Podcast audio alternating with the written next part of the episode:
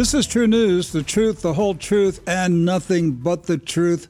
So help us God. There's been a major development today in World War III. Ukraine launched a major missile attack early early this morning on Russia's Black Sea Fleet naval base.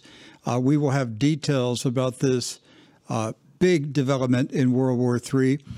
Mr. Jake Baker will be my guest today to tell us about his new company that is providing a blood bank for unvaccinated blood donors and recipients. First, let's look at this important World War III news development that occurred early this morning. Uh, Doc Burkhart is here with me. And uh, by the way, this uh, this portion of TruNews is uh, co-sponsored by Genesis Gold. And for you to learn more information, we have a special website, which is uh, truenewsgold.com. Truenewsgold.com. Uh, this story is from Reuters news agency. Uh, Ukraine hits Russian naval base in major Crimean attack, and uh, this this attack occurred uh, early this morning while yes. you and I were were sleeping, and Ukraine carried out a missile attack on the Black Sea naval uh, base in in Crimea. And uh, Reuters reported this morning Ukraine said it struck Russian naval targets and port infrastructure early on Wednesday in the Crimean city of Sevastopol in what appeared to be the biggest attack of the war on the home of the Russian Navy's Black Sea Fleet. The strike in Crimea, which was seized and annexed by Russia, this is a Reuters Reuters viewpoint on it, 2014 was confirmed by Moscow. It highlighted Kiev's growing missile capabilities as Russia continues to bombard Ukraine. Um, and then they have a quote from a Ukrainian military intelligence official, Andrei Yusov. He said, quote, we confirm a large landing vessel and submarine were hit. We do not comment on the means used for the strike it really is the biggest attack on Sevastopol since the beginning of the war, said a retired Ukrainian Navy captain, Andrei Ryzhenko, speaking to Reuters. Uh, Doc, this is a big development today. It is. Uh, if, if we're getting confirmation of this from both Ukrainian and Russian officials that uh, actual Russian naval vessels were struck, in particular a submarine. This is definitely ratcheting, ratcheting up the conflict quite a bit, Rick. Well, to put it in, in perspective for uh, our American uh, audience, uh, imagine you woke up this morning and heard that uh, Norfolk Naval Base was was atta- attacked by missiles, and the Yorktown was sunk. Right. Okay. I mean that's that's the equivalent of what we're talking about here, right. because Sebastopol is a major. Uh, well, it's become a major Russian port uh, since uh, since Crimea elected to join Russia. It wasn't seized by Russia, uh, like what what Reuters was saying, but it's become a very significant uh, you know asset for the Russians, and the Ukrainians know that too.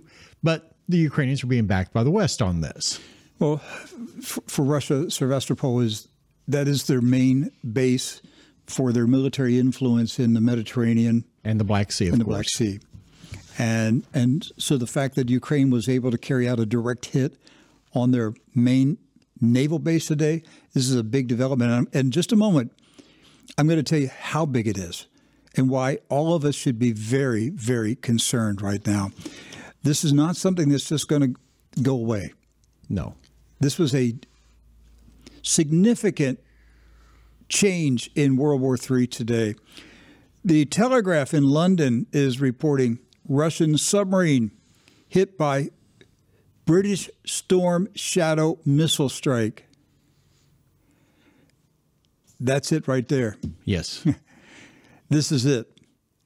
One of Russia's most formidable submarines was damaged after Ukraine launched a barrage of British Storm Shadow missiles. The vessel, believed to be an improved Kilo class attack submarine, was hit in the overnight attack on Sevastopol. uh, which also damaged a Russian amphibious landing ship. It went on to say in that article from the Telegraph that unfortunately three Storm Shadow missiles, three of them, reached their target the landing ship Minsk and the submarine Rostov on Don, which were in dry dock. Uh, received varying degrees of damage, and that's being reported by the Russian Rybar Telegram channel.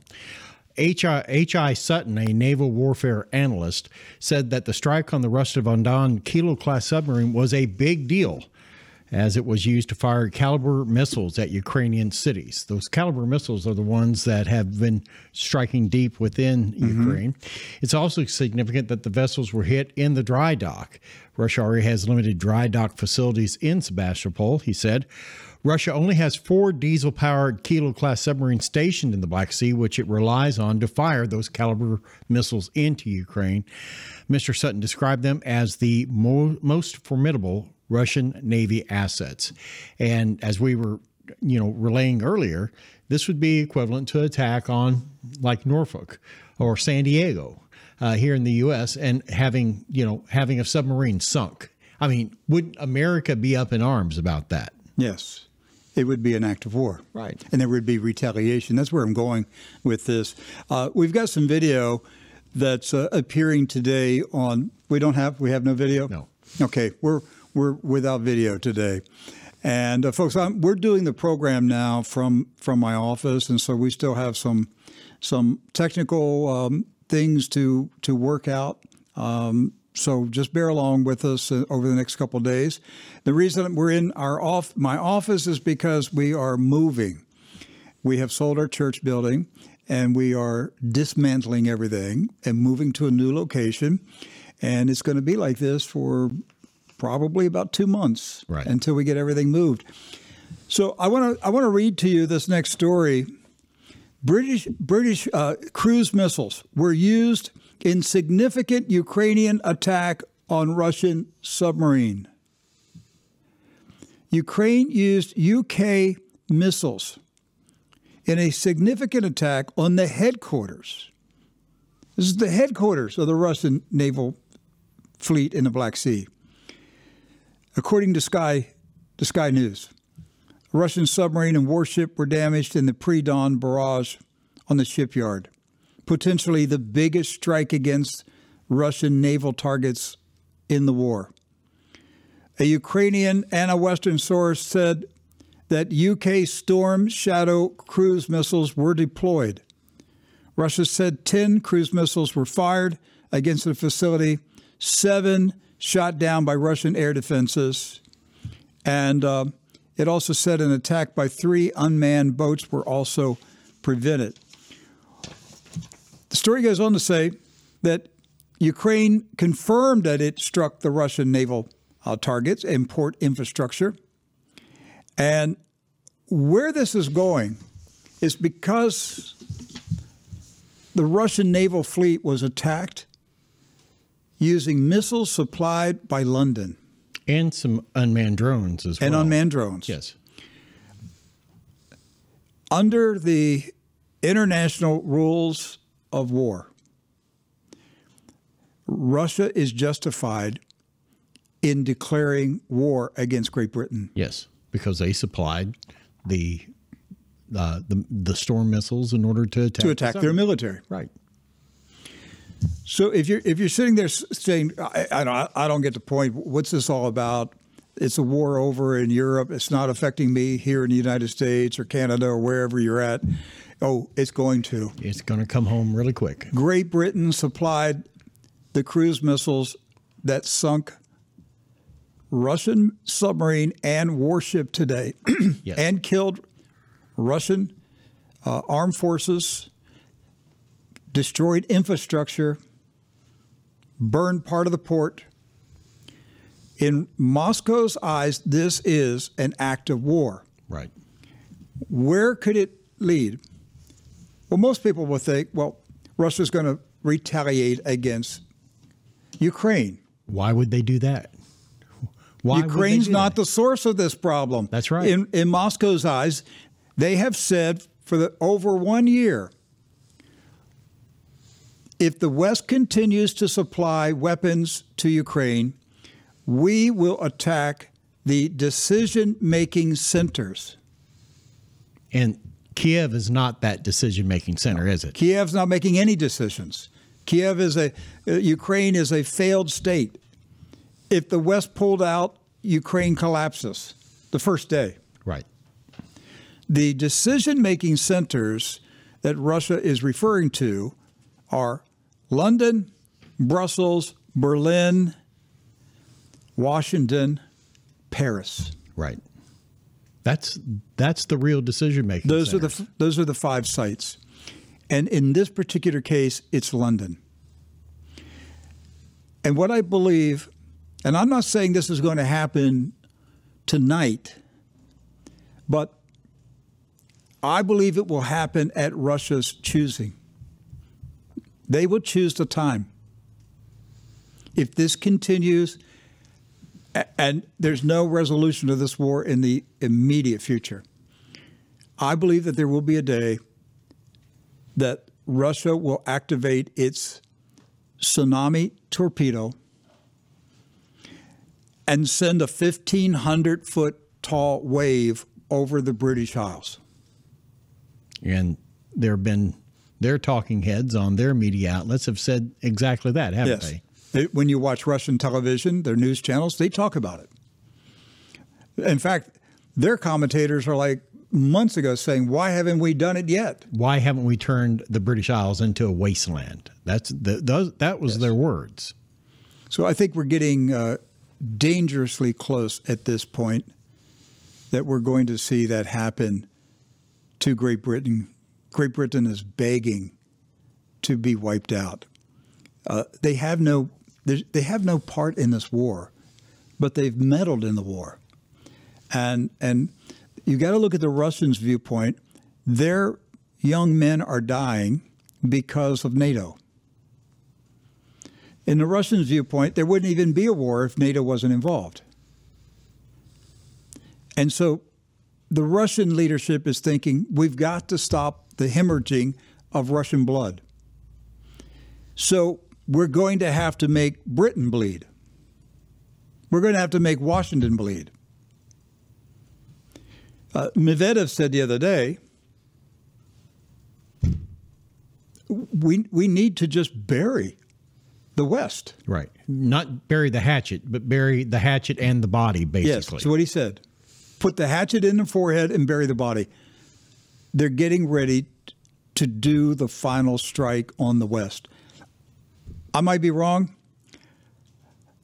I think that they will take out Great Britain first as a warning to the West. You want some more of this? Your partner, Great Britain, no longer exists. 1,500 year history as a nation gone wiped out, doesn't exist, underwater. Fish swimming around Buckingham Palace.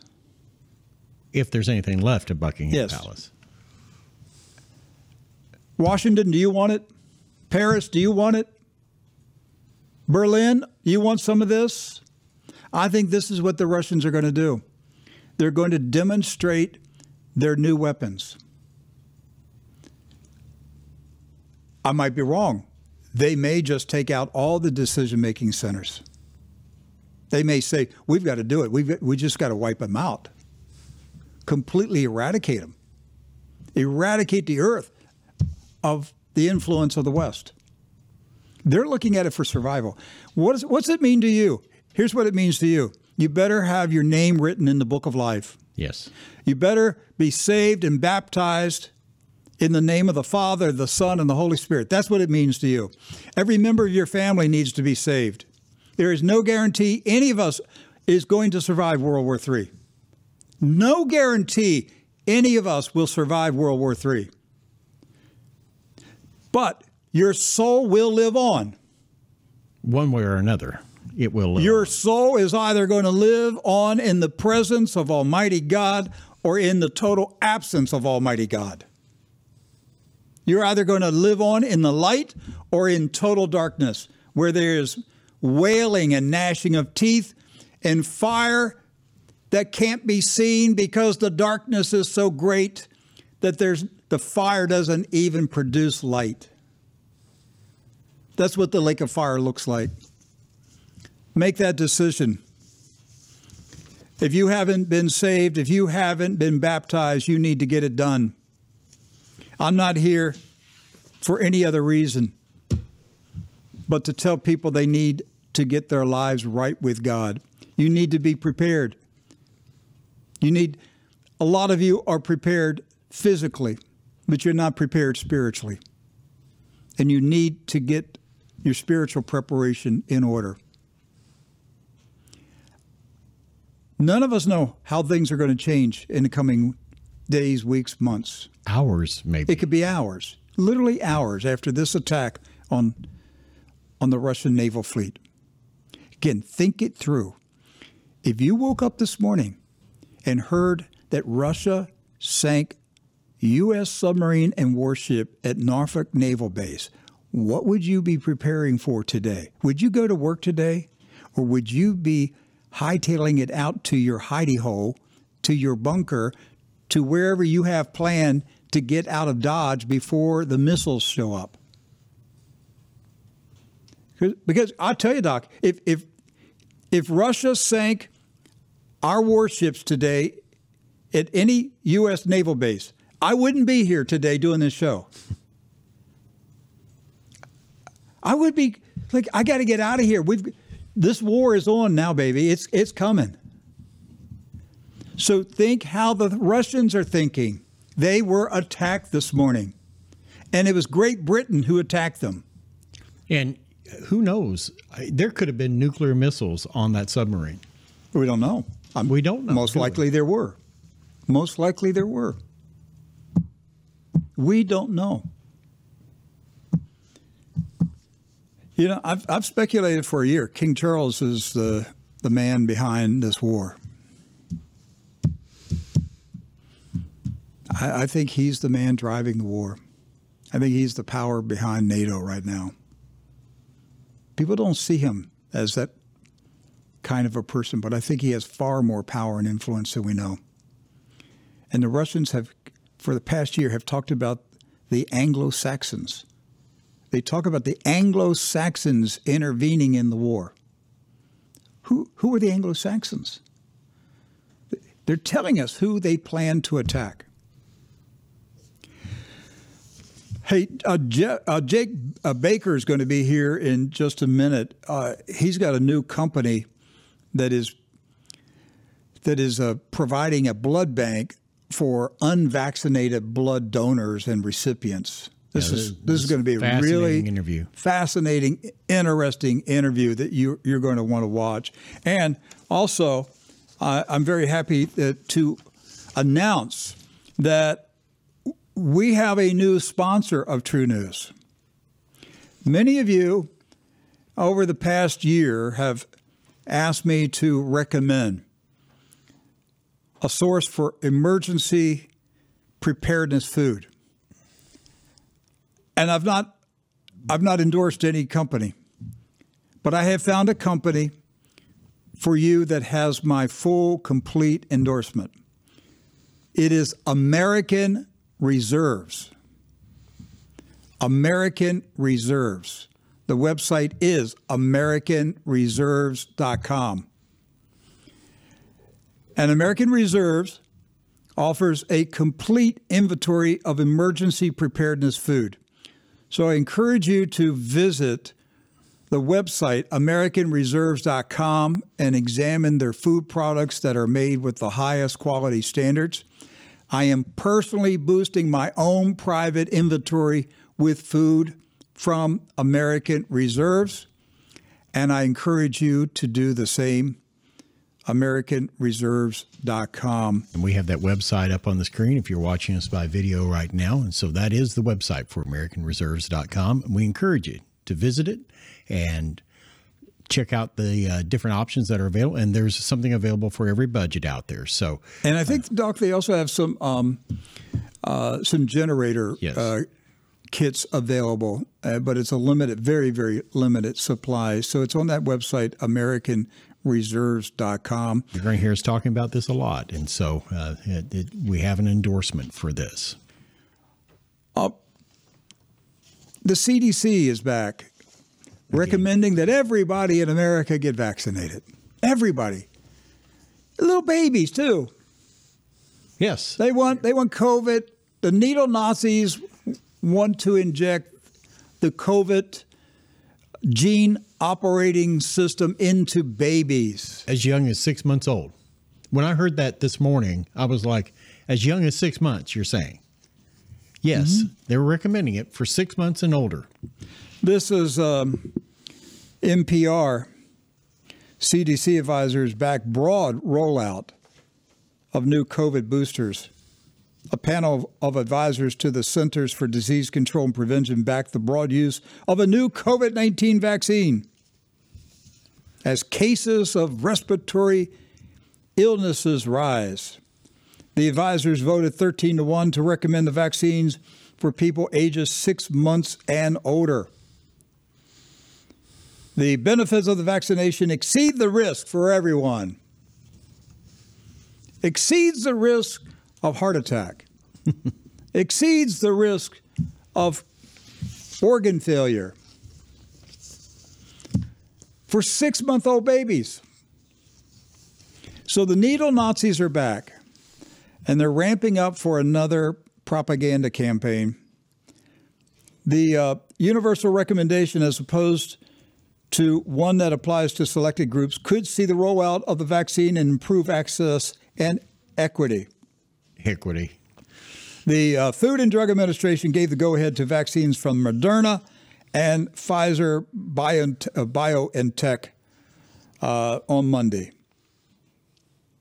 And the new vaccines target a much more recent variant of the Omicron strain called XBB 1.5. So, Doc, they're getting ready once again to, mask up and jab to us. mask up and jab us. And they're releasing a new virus just in time for the 2024 elections. The lockdown the country, implement gun bans, implement martial law. This is the plan that the Chinese Communist Democrats in America are planning for this country. Folks, our country, we endured a silent coup in 2020. Xi Jinping orchestrated a silent coup through his affiliate, the Democratic Party. Listen, I'm going to take a break. Jake Baker will be here when I come back. He's going to tell you about his new company for a blood bank for unvaccinated blood. You're watching TruNews.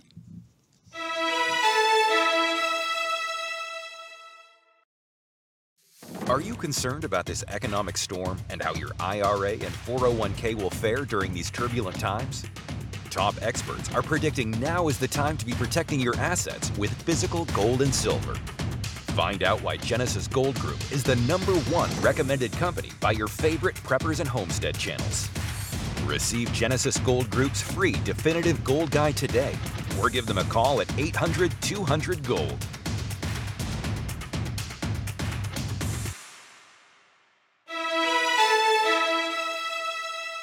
Well, welcome back to TruNews.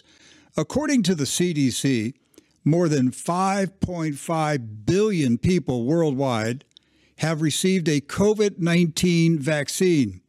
That's approximately 72% of the world population, if you believe their numbers. Many of those people were injected with a mRNA gene therapy operating system. Here's a good question that needs to be answered Does the gene operating system remain in the patient's bloodstream? Many people who resisted the needle Nazis propaganda operation are very concerned about future blood transfusions during an emergency. Could they or their children be given blood from a person who now has the mRNA operating system in his or her body. Is there a blood bank with uncontaminated blood for people who do not want blood infusions from donors with the mRNA operating system in their body? And the answer is yes, there is such a company. The company is Iron Heart Blood Works. Dr.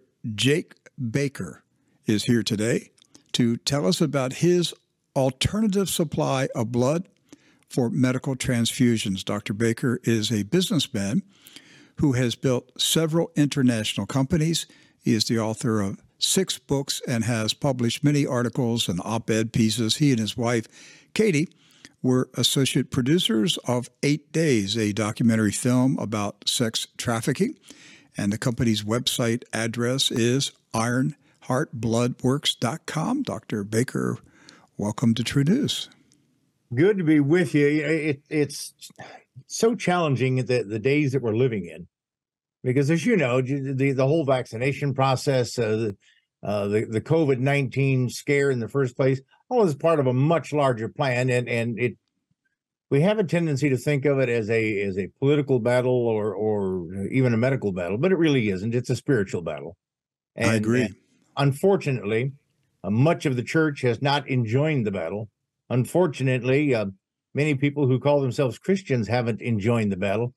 The problem is we, we haven't really realized the struggle that we're in. We haven't really realized where we are prophetically, the unfolding of time, the unfolding of, of, of history so this is part of a much larger picture, but you're right. Um, we thought originally that the COVID 19 virus was the biological attack. Unfortunately, it wasn't. Uh, that was the precursor to the real biological attack, and that was uh, the vaccination that went out across the world. And at this point in time, somewhere between 60 and 70% of America has taken that vaccine. Uh, we're finding now that that uh, that may have been a deadly choice. Um, and when we first started Ironheart Bloodworks, quite honestly, I I had this concept of, of providing unvaccinated blood for the unvaccinated population of America and, and later the world. But we have found out since then that, that those who have taken the vaccine are at a much higher risk than those who have not taken the vaccine. Because a higher, a higher, a higher risk of what, sir? a higher risk of of both both re- getting COVID again and a higher risk when they take vaccinated blood because blood banks, as we found out, mix blood. In other words, you may be getting blood from 8, 10, 12, 15 patients, and each one may have had a different vaccine. Each one may have had a different booster or set of boosters. So, what you're really getting when you take blood that has uh, the, the COVID vaccine in it is a super vaccine or a super booster. Now, if you've already been vaccinated, you're at risk because each time, according to uh, some medical experts, and, and there is still room for debate on this, you lose about 30% of your of your natural immunity uh, with each shot and with each booster. So those that have had uh, a shot plus three or four boosters basically have destroyed their immunity. Uh, immunity, and we, of course, we know what rewrites DNA. We know it does a whole lot of stuff. But if you've already taken the vaccine and some boosters, transfused blood could be particularly dangerous for you because now you're getting a a super dose to go along with the dose that you've already gotten. So really, uh, we didn't know it at the start, but we're setting this up as a as a as a um, uh, life saving station for anybody that needs blood, particularly um, those who would like to have unvaxxed blood, their own unvaxxed blood for a medical emergency or upcoming surgery or whatever it is, because blood banks won't intentionally take unvaxxed blood at all. Um, sir, are there any documented cases or reports about people who receive blood uh, infusions from uh, a, a, a variety of donors who were vaccinated with different uh, vaccines. Are there any documented cases where they had some type of reaction?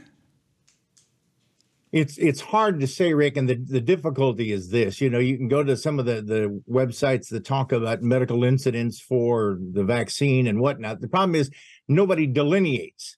Nobody says this happened after they receive uh, transfused blood. But we know 16 million people a year in America are going to get blood or blood products every year.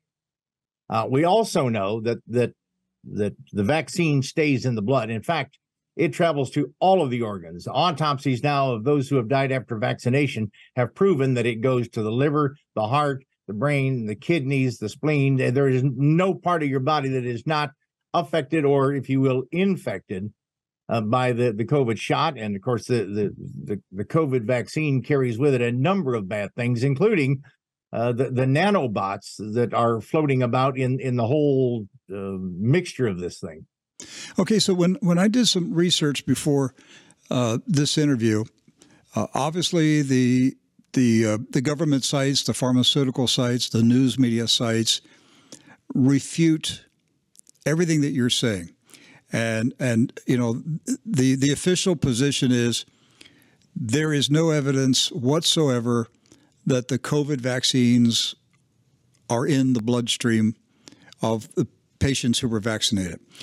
Now, I mean, I know that's their official position, but just myself, just as a layman, I'm thinking, well, where does the vaccine go once it goes in? They inject it into your bloodstream. All right, isn't that where they put it? They actually typically they'll stick it in your arm. Okay, but where does it go? It, it goes everywhere. It's have you ever? And how, how's it? Those, how's it transported everywhere? Uh, through the bloodstream. It, right. it is immediately so, absorbed into the body. Right. Right. So where does it go? They they want you to believe that it's not in the bloodstream, but is there like? Do they want you to believe that somewhere in your body there's like a, you know, a box you know and and the vaccine goes in that little box and it stays in that box and it does its thing from that box and it doesn't go anyplace else i mean it's just logical to me to just assume it spreads through your entire body. It does. It's like it's like putting a cube of sugar under your tongue. You don't have to swallow but they'll instantly detect that sugar throughout your body. Right. That's because your body just behaves that way. So when they put the vaccine in, and by the way, autopsy after autopsy, so there is much, I mean, a mountain of documented proof that every organ in the human body gets the COVID 19 vaccine, every organ. And we even have scientific proof beyond any shadow of a doubt.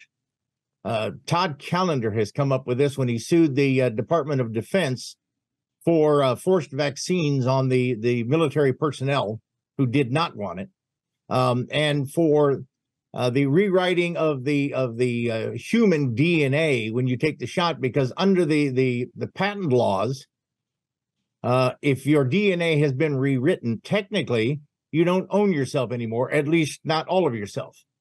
Technically, they own a piece of you. That rewritten DNA is patented. So it's it's a scary process. But yes, we have absolute, beyond any shadow doubt, proof that it goes everywhere in your body, despite the protestations of folks like Dr. Fauci. But I have found that sometimes uh, he and the truth are not even. Uh, they, they say he has a problem with the truth. That's not true. He's not even acquainted with it. So no, he's uh, he and truth uh, run in opposite directions. Um, I, I don't even like calling it a vaccine because it's not a vaccine. It's a it's a it's a gene therapy operating system, and that's by their own definition. Uh, they use the word vaccine because that's what the public wants to hear. But a vaccine, uh, regardless of how you feel about uh, vaccinations, a, a, traditional vaccine prevents you from getting infected. The COVID and prevents you from passing it on, right? And from passing it on to others. Um, why else did people get polio vaccines? Why did they get the, all the various vaccines that people have been yeah, getting for the last fever, 100 um, years? Yes, smallpox, etc. But with uh, COVID, people still got infected. And, and government officials and pharmaceutical officials and the news media and so forth, they all lied to the world. They knew it was not going to stop infections. Uh, it wasn't about COVID, it was about changing the DNA of the human race. And I am of the belief, Dr. Baker, that everybody who received a mRNA vaccine, now, that's not, not every person vaccinated got mRNA. But I believe that everybody who got an mRNA vaccine, an operating system, is no longer fully human. They have become transhuman. Hey, I, I, unfortunately, I, I think you're absolutely right. I don't think you can deny it when your DNA has been changed and it is no longer fully human DNA. That is, it contains synthetic DNA. Um, I don't know how you get around it. I, and and if that's not true, why did they patent it, and why did they claim that right? That was part of of Attorney Todd Callender's suit against the the, the Department of Defense is that they are claiming a patent right under the the the, the mRNA vaccine. And by the way, uh, the vast majority of the people did get the the mRNA yes. vaccine. There were a few that that did not, but for those that would say, "Well, I, I think the government is is telling the truth. I think that uh, that the, the shot is harmless. We ought to be taking it. This is all nonsense." Yeah, I listen. You're allowed to believe that if you want, but if that's true, why have they pulled several of the vaccines off the market for the problems that they cause, like blood clots, brain bleed, heart failure? Uh, these are being pulled off. Many European countries have banned a number of the of the vaccines, and again we're back mm-hmm. to that that ridiculous word vaccine because this is gene therapy and it's not good gene therapy. This is Joseph Mengele type gene therapy. That's right. Uh, and Biden's team Mengele, by the way, is coming out right now with with yet another vaccine to save America. And behind the scenes, they're clearly talking about making it mandatory, or at least attempting to. And of course, we can say those of us who live in red states, uh, you're in Florida, you've got a good governor, DeSantis. Uh, here in Texas, we uh, we consider ourselves uh, much more independent than many of the uh, many of the states. We would never accept it. But the whole concept of of a resurgence of of COVID and a new variant, I believe, has ties to a number of things. And I think the new variant should be aptly named the election variant um, because obviously all of this is being drummed up for a reason. We have to have mail-in voting again for the next uh, for the next go round, or we've got a problem. Because uh, if we get down to the point where we start honestly counting votes, so I, uh, I think I know how that would turn out. But uh, Jake, if if they if they release another man-made bioweapon that's even worse than the COVID virus, and they ramp it up for next fall, there not there may not be any polling places open.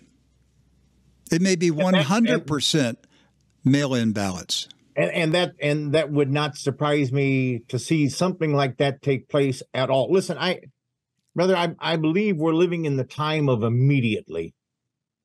Um, you go to Jeremiah 50 and 51, and it talks about the destruction of end time Babylon in a day, in an hour, that that immediately understanding of where we are. So much of Bible prophecy has been fulfilled. We have the technology now to see so much more happen so quickly. Uh, we have so much possibility of of the the the Psalm 83 war, uh, uh, uh, Ezekiel 38 and 39. You, all of these things could happen so easily. We're pushing the boundaries in in Ukraine. We're sending uh, uh spent u- uranium shells over there now. We're we, we've said we're going to send tanks over there, M1 Abrams, Abrams tanks. We're, we're, we're doing all of the things that are going to lead to a conflict that that I fear won't be able to be contained. And all of this figures into even this small part that that we're involved in, and, the, and that is Ironheart Bloodworks, trying to provide a a safe haven for people who seek medical treatment without without having to get another um, demonic if you will vaccine again uh, without having to to go through that process of even taking the chance. Listen i tell my kids when they were little i said don't play in the street.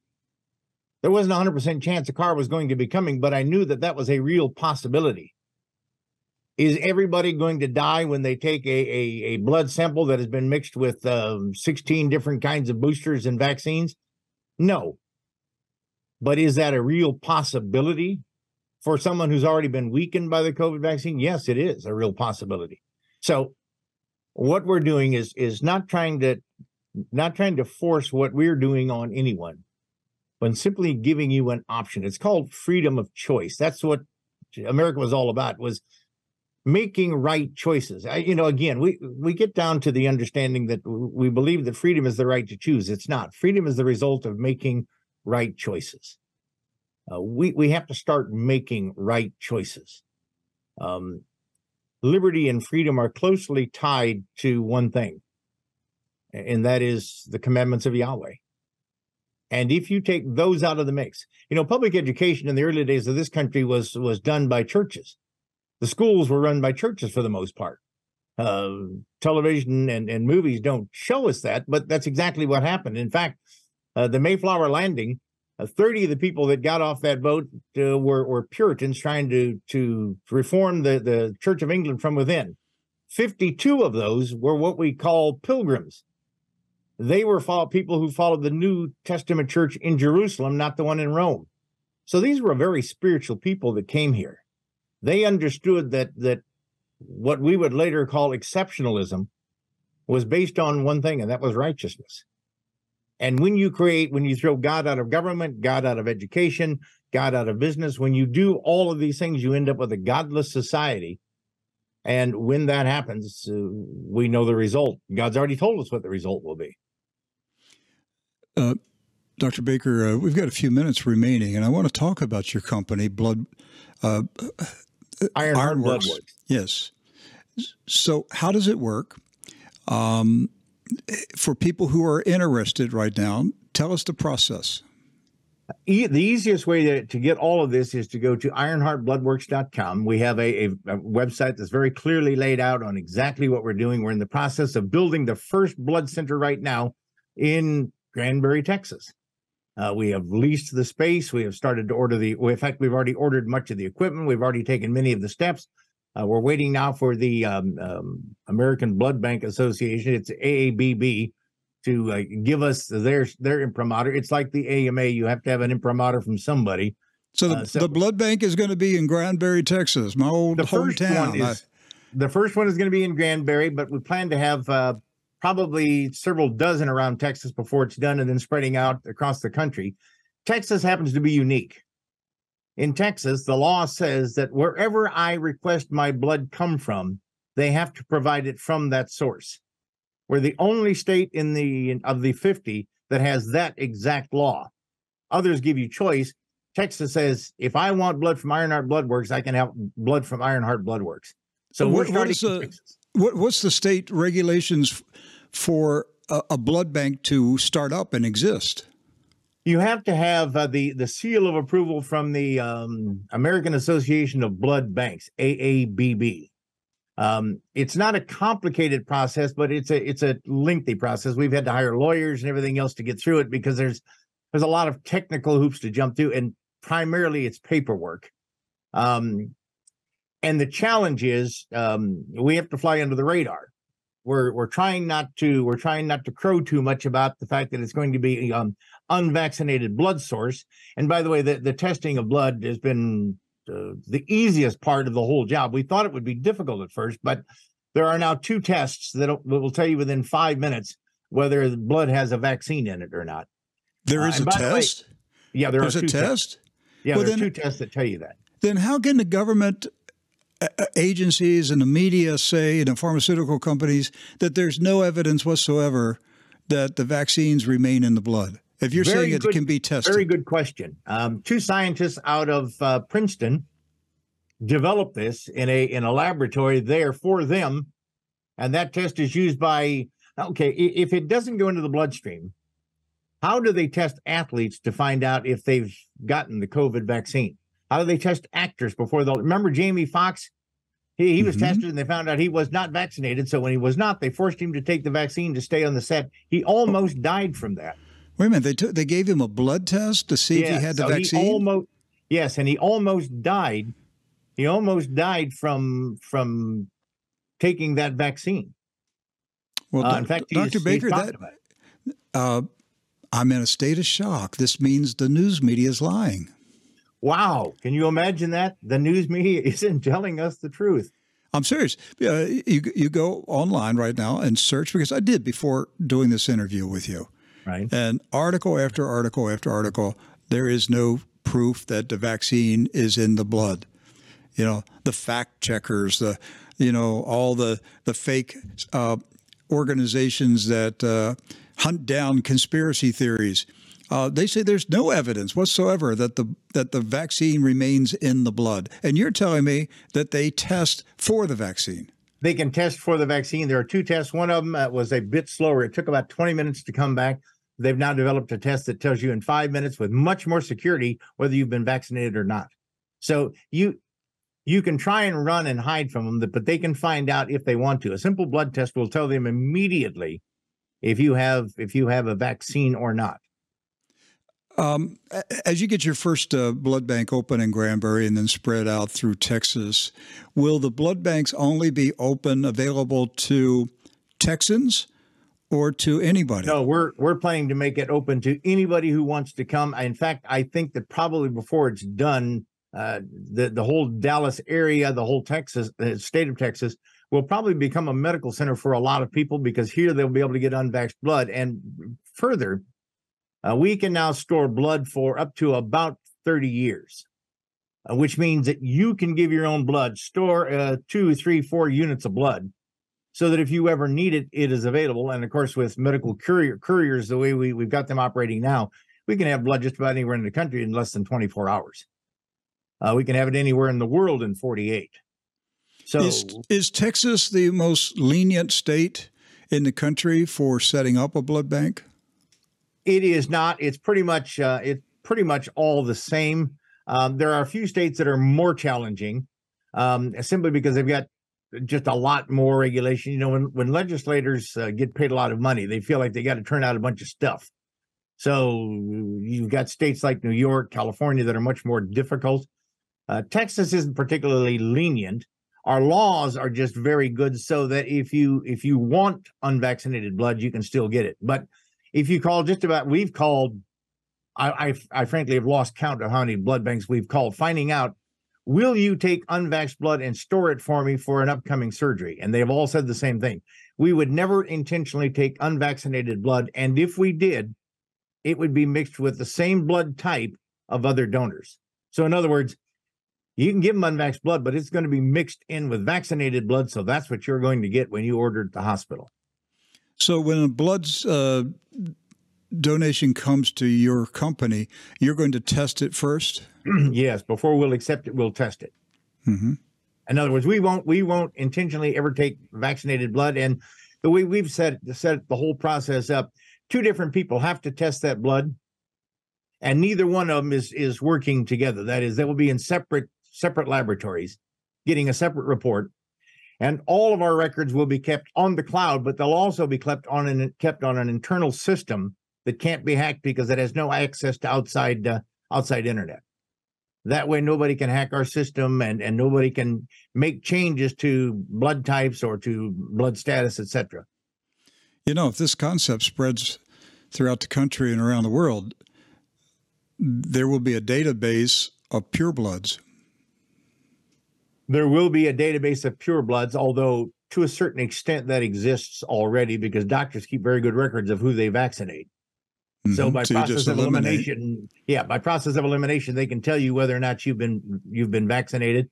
Um, we've gotten during COVID, we use that as an excuse to do very very good uh, tracking of of people and and who has COVID and who's been treated for it, who's been tested for it, uh, et cetera, et cetera if they were able to keep track of who has COVID, I promise you they'll they'll be able to tell you who has and who has not been vaccinated for COVID. Well, what about for people who had COVID?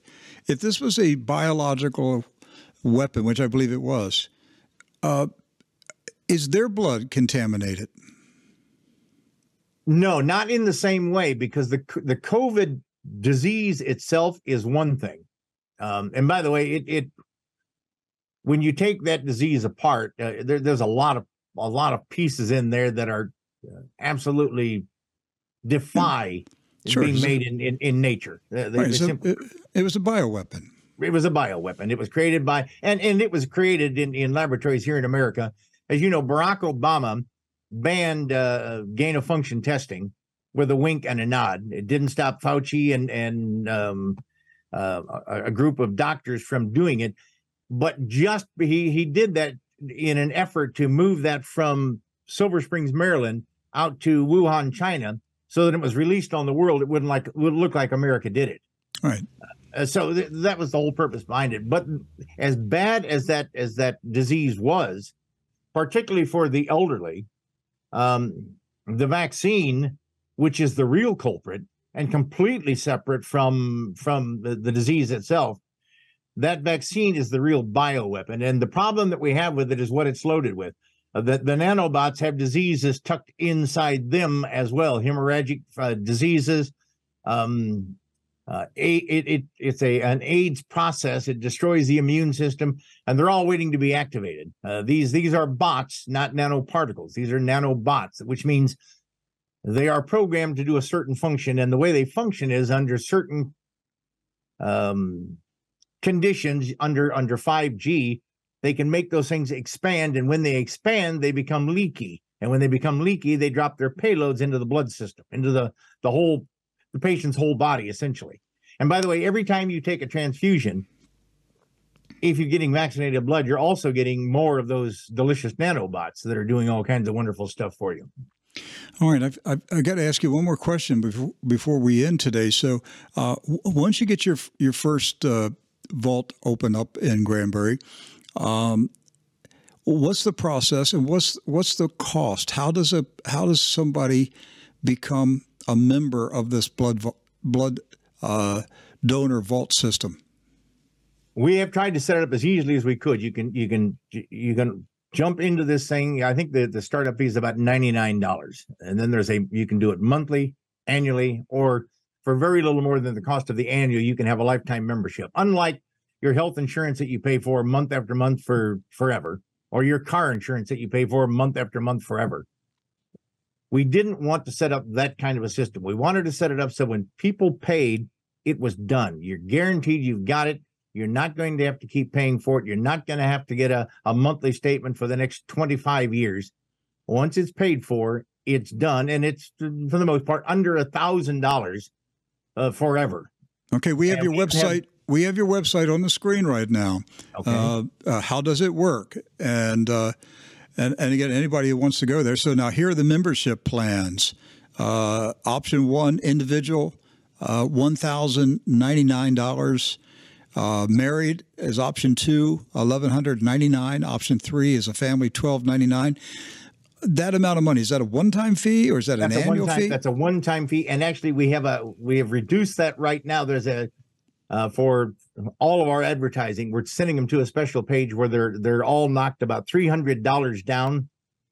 Um, and and I insisted on on lowering the price to get people started because I, I really want to get the ball rolling with people. So until we're open, which is going to be a few months, that that is the pricing. It'll be it'll about a 25 or 30 percent discount on those prices that you just named. Okay. And then there is there is also a, a monthly plan for those who say, listen, I, this is the best I can do. So we're we're, right. we're trying to make it so that, that there is nobody that would be excluded if they want to be if they want to be a part of it. All right, one more time, Dr. Baker, how do people reach you? Where's his website? How do they get more information? It's ironheartbloodworks.com. That's the very best way to go. All of the contact information is in there. Uh, we will we'll make ourselves available to anybody that needs us to tell them exactly what to do, how to do it, how to get started, and exactly exactly what we're trying to do with all this. Because quite honestly, uh, we believe that that science, right? And by the way, there are about 23 scientists around the world working on this right now, finding a way to undo or to mitigate some of the damage done by the COVID vaccine. But if you're receiving blood on an operating table and you don't make it past the operating table, all of that doesn't do any good. So we're doing everything we can to provide that that unvaccinated blood so that people can maintain health long enough to begin getting help or to to remain unvaccinated for the rest of their life. Okay, final question. Since you're living in Granbury, where I lived for many years, what's your favorite barbecue place? There's a little barbecue place, and I can't think of the name of it right now, but it's right next to Wrangler Auto Repair. He does he does uh, okay body work. If you know where that is, just off of Old Acton Highway. Have you found uh, Hard Eight?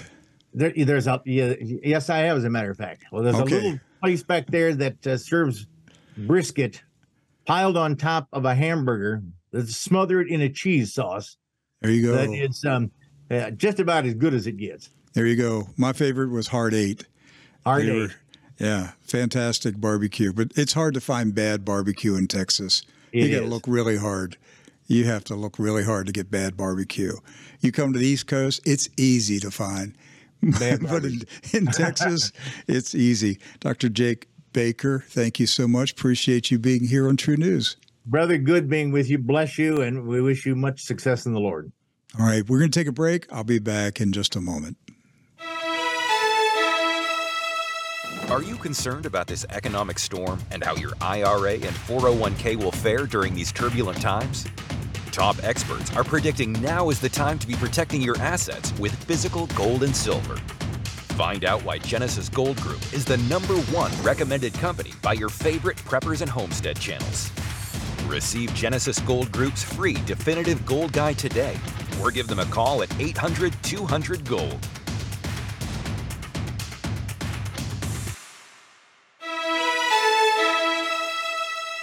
Hey, welcome back. And if you want more information about Genesis Gold, we have a special website, trunewsgold.com. T R U N E W S, trunewsgold.com.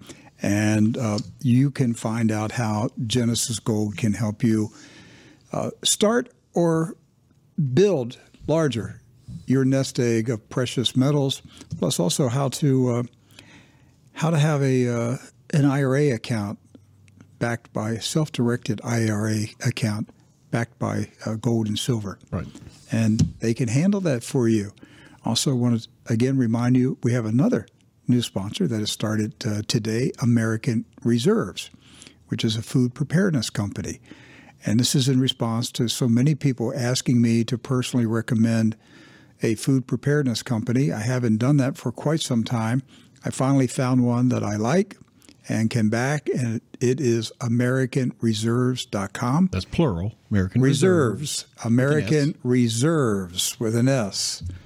And there you see their inventory, and the prices are competitive, high quality products. We've checked it out, it's good.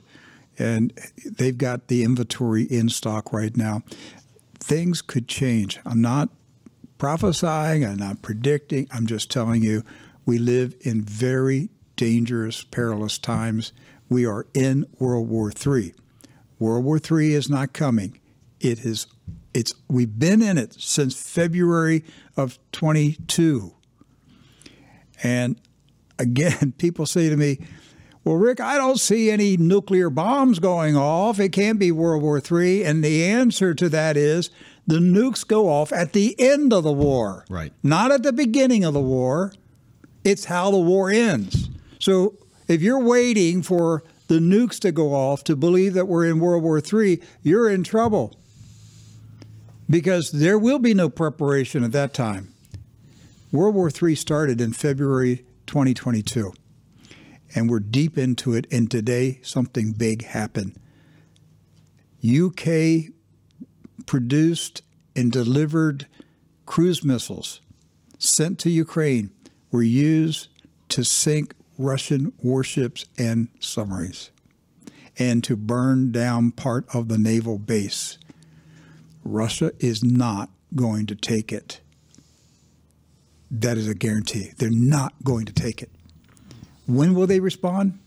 When Putin decides it's in his best interest to respond. Yes. When you least expect it. When the Brits least expect it. And you say, well, if, if he does destroy Great Britain, how does that affect me? Seriously? how did the world change after 9 11? The entire world changed. Yes. And the world will change radically when the first nation disappears from the planet in World War III. The entire world, it will never go back to what it was like before that nation was destroyed. It will never return to what we think is normal. This right now, this craziness, this is this is is now normal. But after the first nation is taken out of existence, we will never come back to this crazy normal. The world will go into another state, and the world will be radically different. Take advantage of the time, get your spiritual house in order, get your family saved, get them baptized, do what you can do physically to stockpile food and supplies, gold and silver, do whatever you can do to get ready because we are in World War III right now. It is happening. Um, we've got a uh, top of the hour break coming up. Uh, we are broadcasting simultaneously on WWCR International Shortwave Radio, so we're obligated to do a station ID at the top of the hour. And uh, coming up in the second hour, uh, we've got some more news that we want to cover. I want to talk about the uh, 2024 presidential campaign. And then we've got our Morning Manna Bible study that we want to pick up again today. We had a great response to the Bible study yesterday, and we are in the book of Acts. So stay tuned. We'll be back in just one minute. You're listening to WWCR International Shortwave Radio. Stay connected with us on Gettr, Rumble, Facebook, X, and Odysee. For exclusive content, visit our platform, Faith and Values, through desktop, iOS, or Android.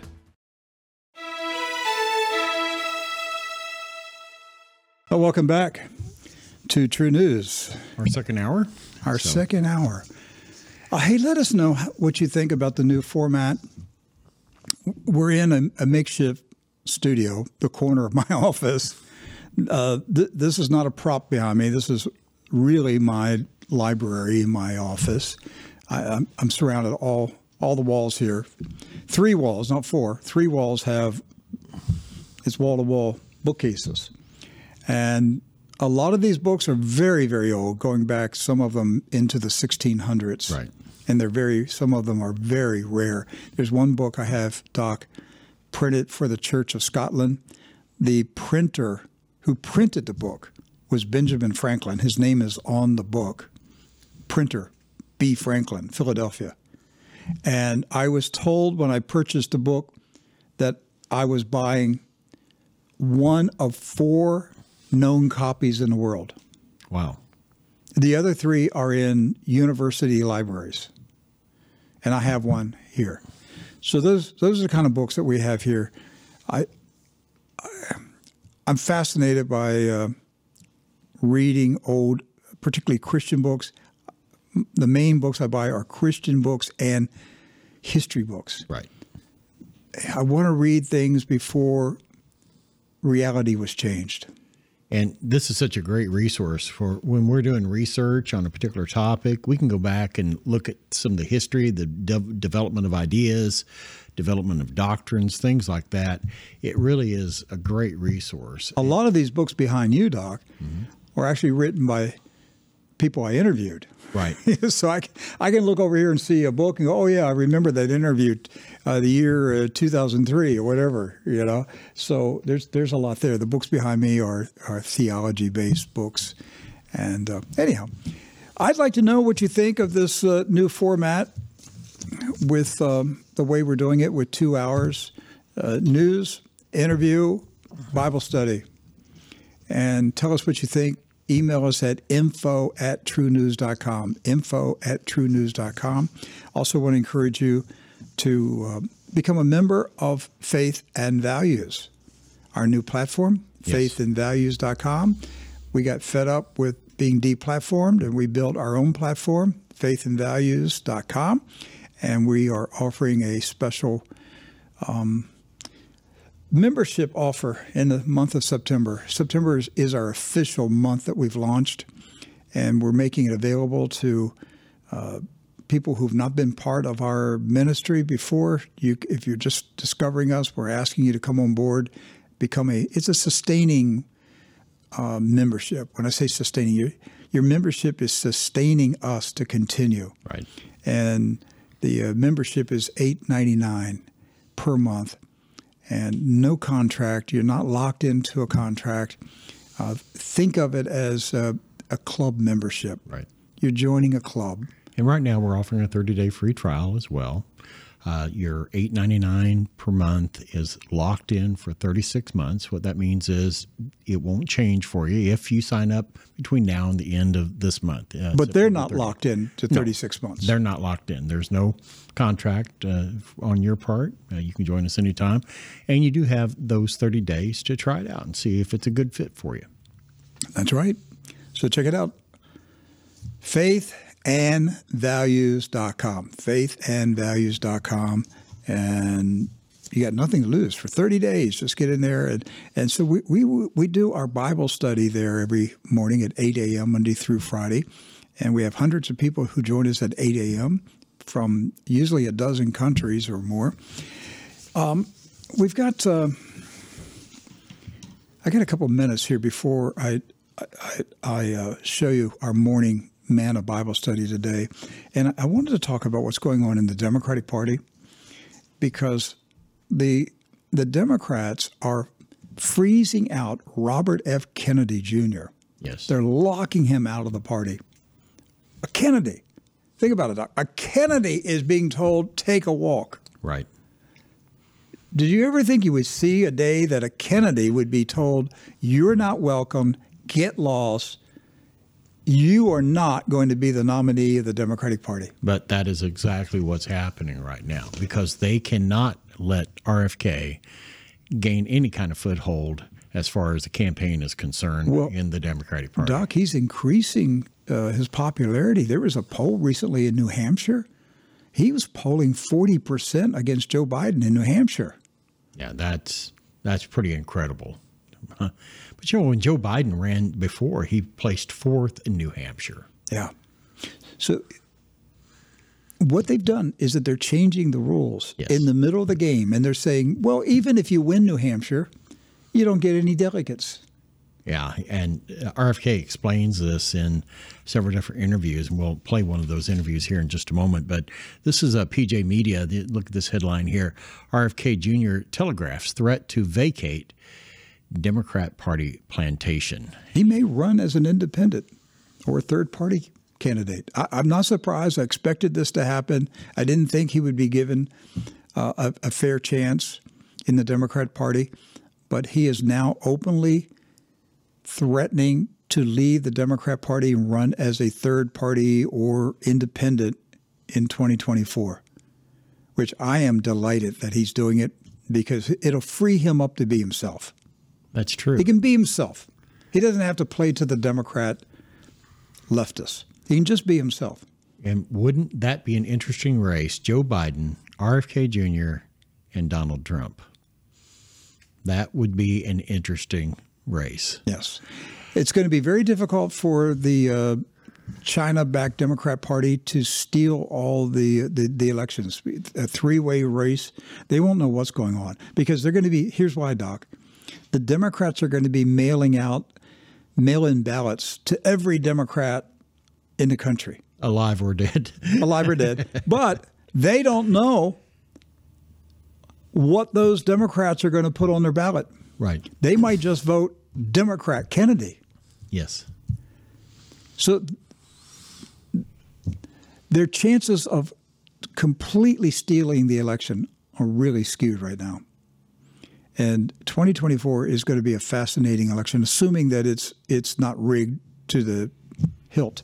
Right. Uh, but we've got uh, we've got a, a video. He he appeared on um, Fox News with Sean Hannity, and Sean Hannity was goading him, saying, "Well, why are you even in the Democratic Party? Why don't you just leave and run as an independent?" Here's the interview. Your campaign manager, Dennis Kucinich, actually said the following in a letter to the DNC that they created a class, unfortunately, of pledged delegates called party leaders, elected officials, essentially the same as superdelegates due to the amount of control the party exer- uh, exercises over elected officials. Um, basically saying you can't get a fair shake, that the deck is stacked against you. Joe Biden already pulled out of Iowa, pulled out of New Hampshire because he thinks he'd do better starting in South Carolina. You know, if you're not going to get a fair shot with the Democratic Party, and you're not getting even a fair shot in the mainstream media. You were very complimentary of Fox. We appreciate it that we're being fair and we give you a voice. Um, my question to you is why stay with the Democratic Party? Would you consider third party? Would you consider the no labels party or any party? Well, right now, I'm still we're still uh, we're still arguing with the DNC and trying to get them to hold actually a fair election. As you pointed out, they have disenfranchised now the all of the voters essentially in Iowa and New Hampshire, the states in which President Biden ran fourth. the last time around. So they're punishing the states that did not vote for President Biden the last time by basically disenfranchising the voters, making it so that if you live in New Hampshire, you cannot vote for anybody but President Biden this time around. They're, ch- they're trying to do something else, which I think is much more uh, alarming, which is they're trying to pass a rule. They're debating right now to pass a rule, and it's almost certain to pass that voters in Georgia will be disenfranchised if they vote for any of the if they if they vote for me or for Marianne Williamson. Well, let me ask you that. Um, Would you consider another?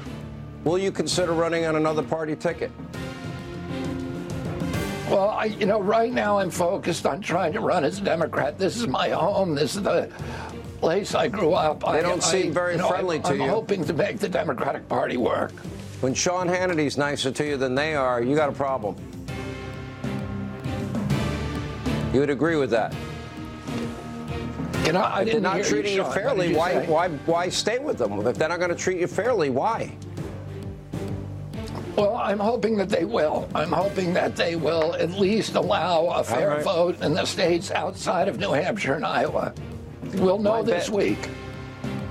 All right, and we'll bring you back next week and ask you the same question. How's that? We appreciate That's you being good. here. All right, Robert F. Kennedy Jr. Doc, you know, uh, about two months ago, I had the opportunity, I was invited to a private dinner with Robert F. Kennedy, and uh, very impressed with the man. Uh, he's got some views I don't agree with, but he's got a lot of views I do agree with. Right. Uh, but you know what? Donald Trump has views that I don't agree with, and a lot of views I agree with. You're not going to find any candidate that you agree with that person 100% on everything. But I was in, I was very impressed with Robert F. Kennedy, and and I think he would make a great president of the United States. I want you to. wa- I got one more video here. I got to slip this in before we go to Morning Manna. Uh, and this is an interview he did with Forbes magazine where he explained how the Democrat National Committee is rigging the primary voting system in 2024. Let's watch. Well, I think you know the. It's pretty clear that the DNC does not want a primary.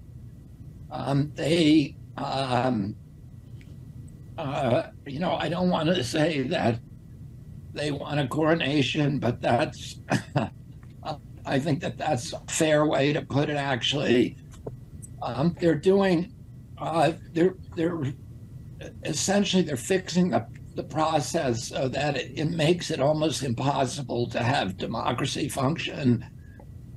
It um, they they're effectively disenfranchising the Democratic voters from um, from having any choice in in who becomes president or who becomes the Democratic nominee.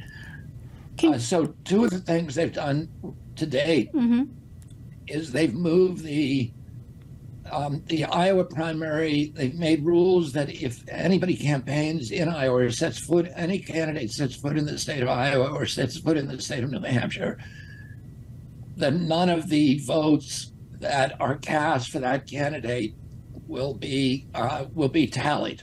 In other words, any delegate that I win in New Hampshire or Iowa would go instead uh, to the president and uh, and now they're trying to change it so that if I campaign in New Hampshire, that none of the votes cast for me in Georgia will count, and that's significant because it's hard to win the nomination without Georgia. What is so what is the logic?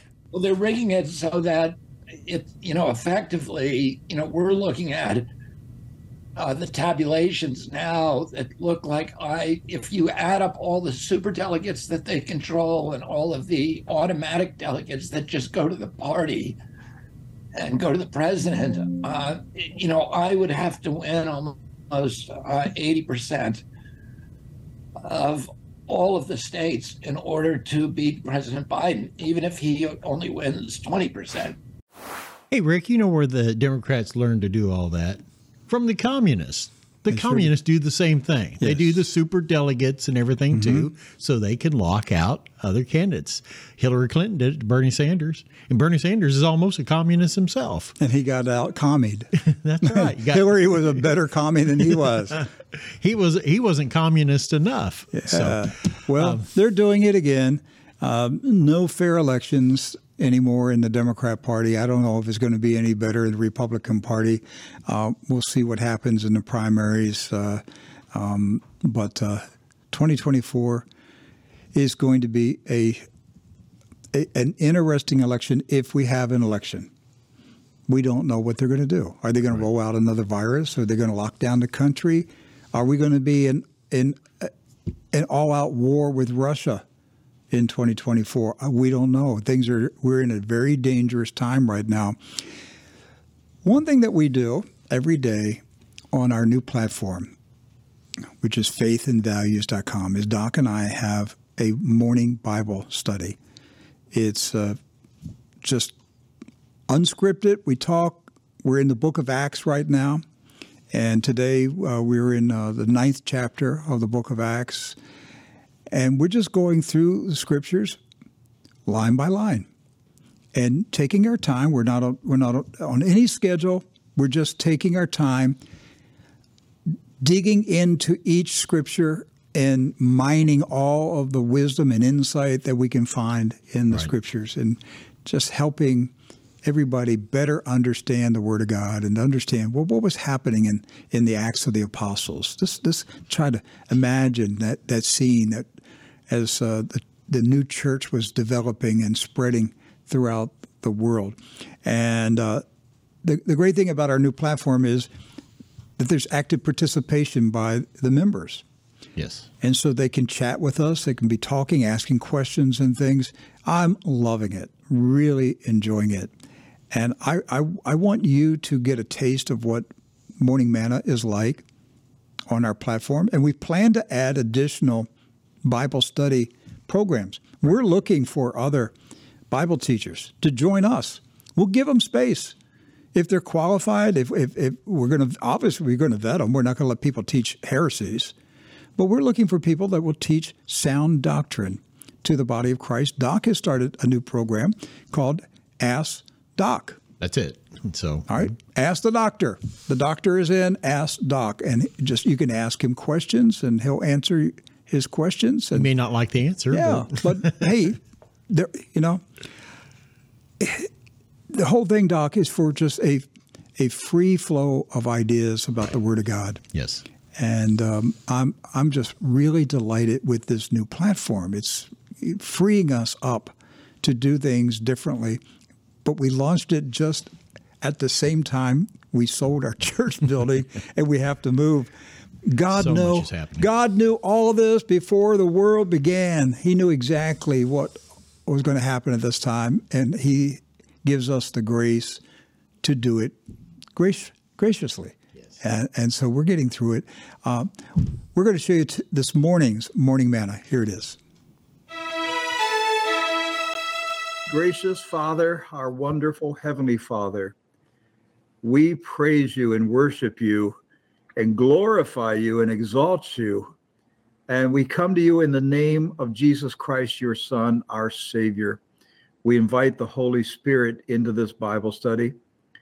We ask that the Holy Spirit would teach us your word, illuminate our hearts and minds to see Jesus more clearly and to understand the principles of his kingdom.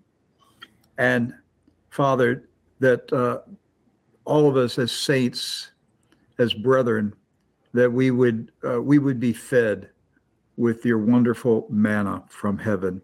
Jesus Christ is the Word, and we we feast on Him, our Lord and Savior. In Jesus' name, we pray. Amen. Amen. All right. So uh, we're in Acts chapter 9 and picking back up on verse 10. And so this is the message that is being delivered to Ananias. And so, uh, so starting at verse 10, and there was a certain disciple at Damascus named Ananias. And to him said the Lord in a vision, Ananias. And he said, Behold, I am here, Lord. And the Lord said unto him, Arise and go into the street which is called Straight and inquire in the house of Judas for one called Saul of Tarsus. For behold, he prayeth, and hath seen in a vision a man named Ananias coming in and putting his hand on him that he might receive his sight. Then Ananias answered, Lord, I have heard by many of this man how much evil he hath done to thy saints in Jerusalem. And here he hath authority from the chief priest to bind all that call out on thy name. But the Lord said unto him, Go thy way, for he is a chosen vessel unto me to bear my name before the Gentiles uh, and kings and the children of Israel. For I will show him how great things he must suffer for my name's sake. So God bless the reading of his word today. So, Amen. So we'll start with verse 10. Now there was a certain disciple at Damascus named Ananias. The Lord said to him in a vision, Ananias. So whenever the Bible says a certain person, then we know this is a this is a real person. This isn't just a fictitious, this isn't a story. This is a real person. There was a specific disciple of the Lord. His name was Ananias. He lived in Damascus. The name Ananias means to be gracious. And later in the Acts of the Apostles, uh, chapter 22, verse uh, 12, Apostle Paul described Ananias as a devout man. right. Luke did not tell us when and how Ananias became a disciple of Jesus. His knowledge of Saul's persecution of the saints in Jerusalem indicates that Ananias had been a believer for a long time. Uh, perhaps he converted during Jesus' ministry on earth or later after the day of Pentecost. Uh, uh, there's a lot of scholars and, and, and church tradition that teach that Ananias was one of the 70 disciples. But what we do know is that Ananias was a devout man who loved God and was entrusted with this sacred vision. Jesus spoke to Ananias. The second part of verse 10 says, The Lord said to him in a vision, Ananias, behold, it's me, Lord. So in the vision, and I believe this was a dream, and I'll tell you why here in a moment. Jesus Jesus spoke Ananias' name and then identified himself. It was like he said, Ananias, look here, it's me, Jesus, your Lord. And it was it was Jesus's way of saying, Ananias, don't be startled. Trust this vision. This is me, your dear friend Jesus. So the greeting was meant to instill trust in Ananias in his sleep, in a dream, that the dream he was having was Jesus himself communicating directly to Ananias. Right. Now, the greeting clearly implies that Jesus and Ananias had a relationship. Ananias knew Jesus, Jesus knew Ananias. And that kind of relationship only comes through intimate fellowship with Jesus. They intimately knew each other because they had communion with each other every day. Right. The vision occurred on the third day of Saul's fast and blindness. The Arabic translation adds the words by night, indicating that the Lord spoke to him in a dream while sleeping. And this is why in verse 11, I think it was a dream. Verse 11, the Lord said to him, Arise and go to the street which is called Straight, and inquire in the house of Judah for one named Saul, a man of Tarsus. For behold, he is praying. Arise, go to the house, go to the street which is called Straight. Jesus gave Ananias specific instructions the first was arise, get up, get up and go. To me, that indicates this vision was a nighttime dream. I believe Ananias was asleep. I believe he was in bed. Arise and go. Now, not tomorrow. Get out of bed now. Get dressed, put on your shoes, start walking to Straight Street. Damascus Straight Street was the main Roman road that crossed through the city of Damascus, and it's still there today. You can go see Straight Street today if you go to Damascus. It has a different name. But if you just ask any citizen, where is Straight Street, they're going to tell you where it's at. The western half of Straight Street is now known as Midhat Pasha. And the eastern half is known as Bab Sharqi Street. The, the street extends from the east side to the west side of Damascus.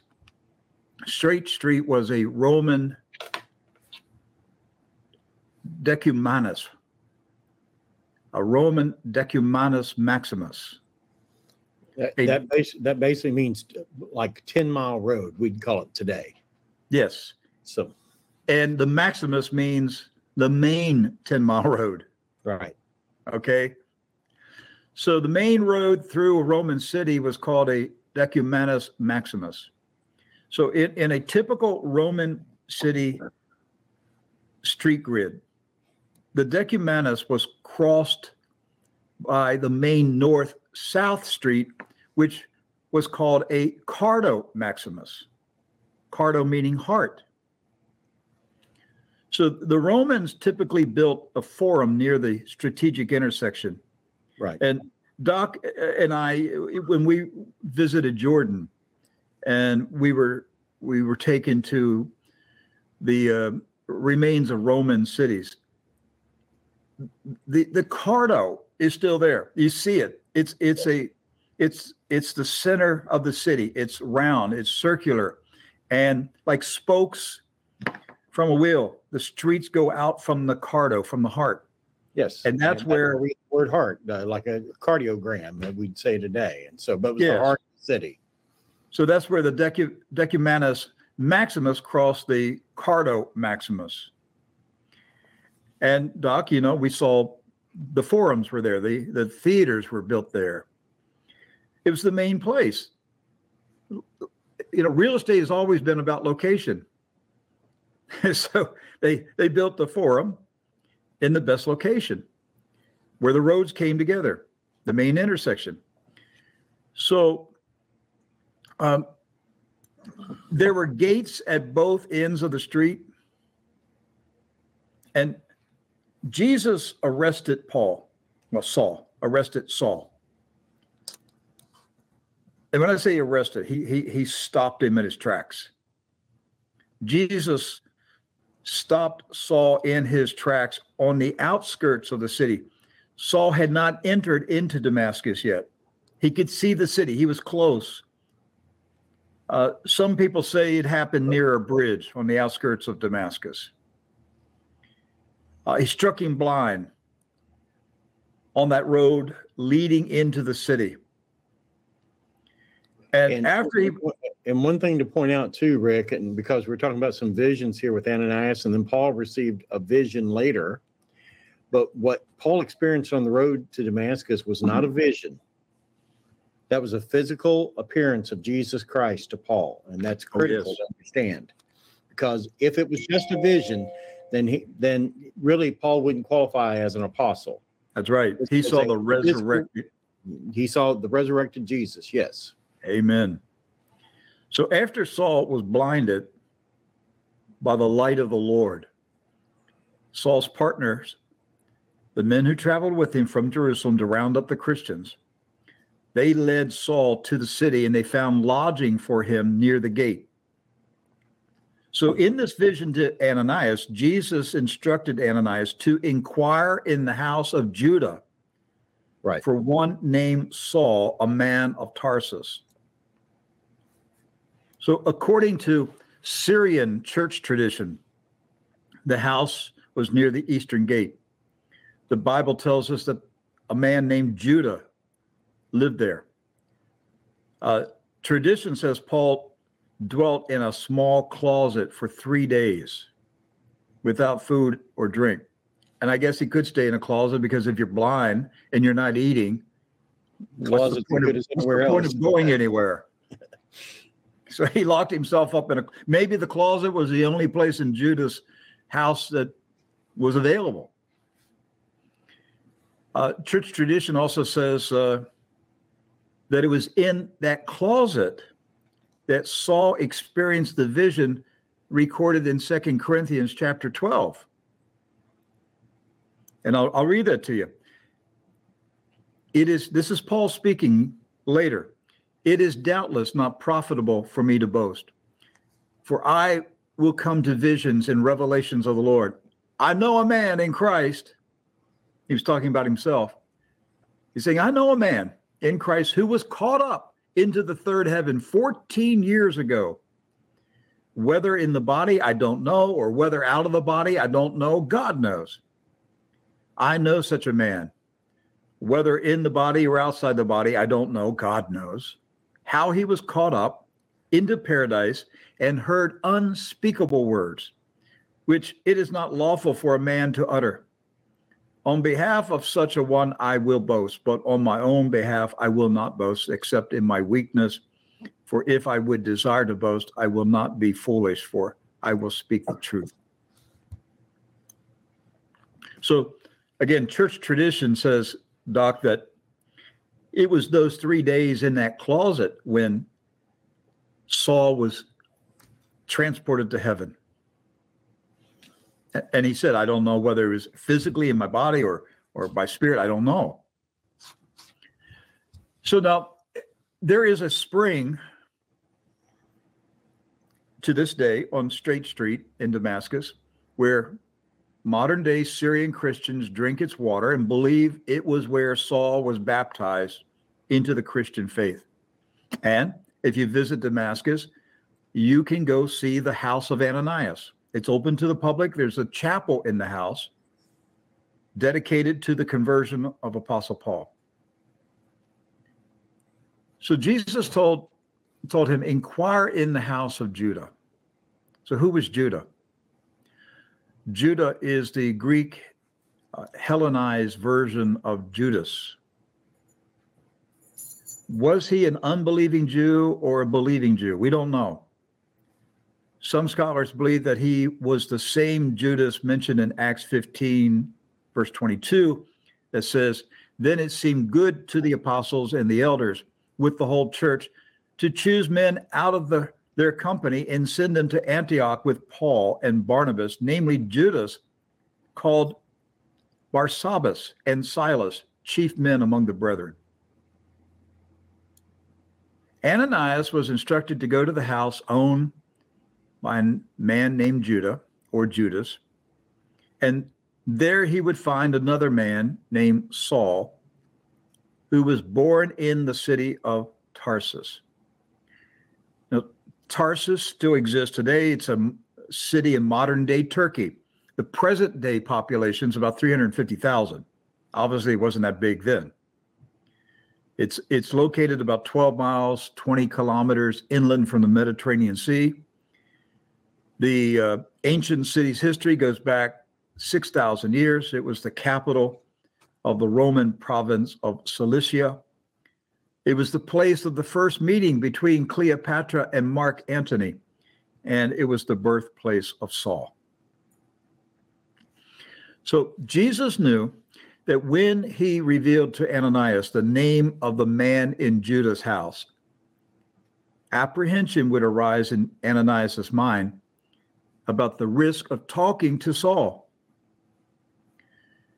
So Jesus wisely sought to calm Ananias's fear about Saul. Remember, this conversation is taking place in a vision, in a dream.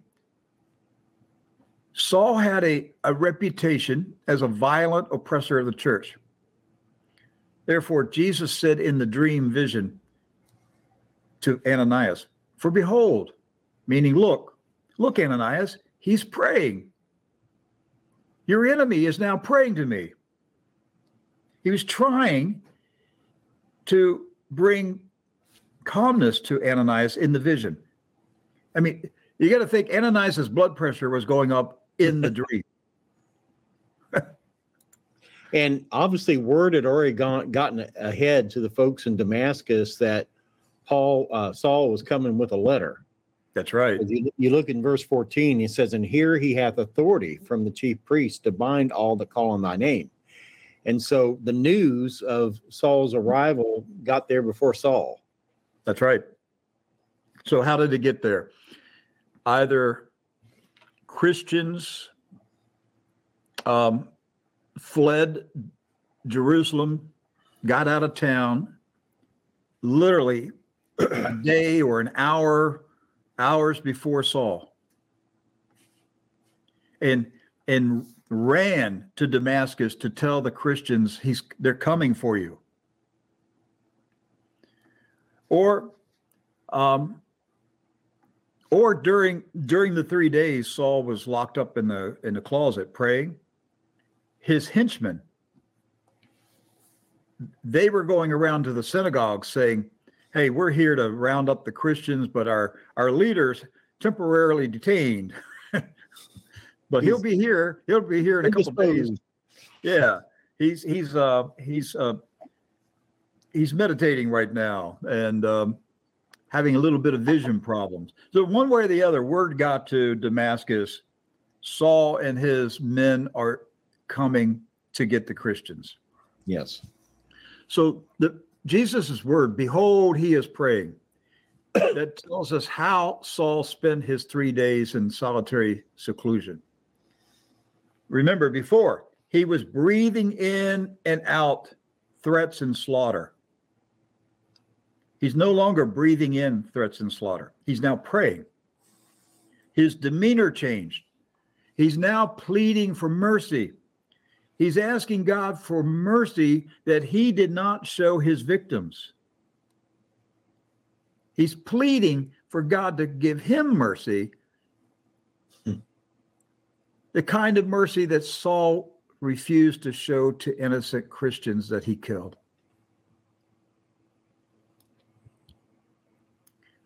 It doesn't mean when he said, Behold, he is now praying. It doesn't mean that Saul did not pray prior to the encounter with Jesus.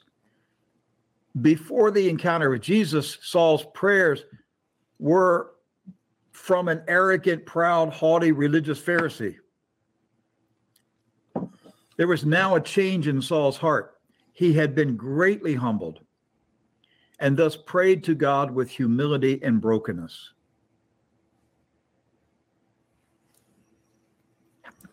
Doc, uh, what does the Bible tell us about how God responds to a proud and haughty person?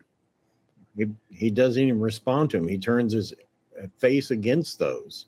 He Uh, resists God the proud. responds, right. He he but God does respond to a humble and contrite heart. That's right. So But he resists the proud.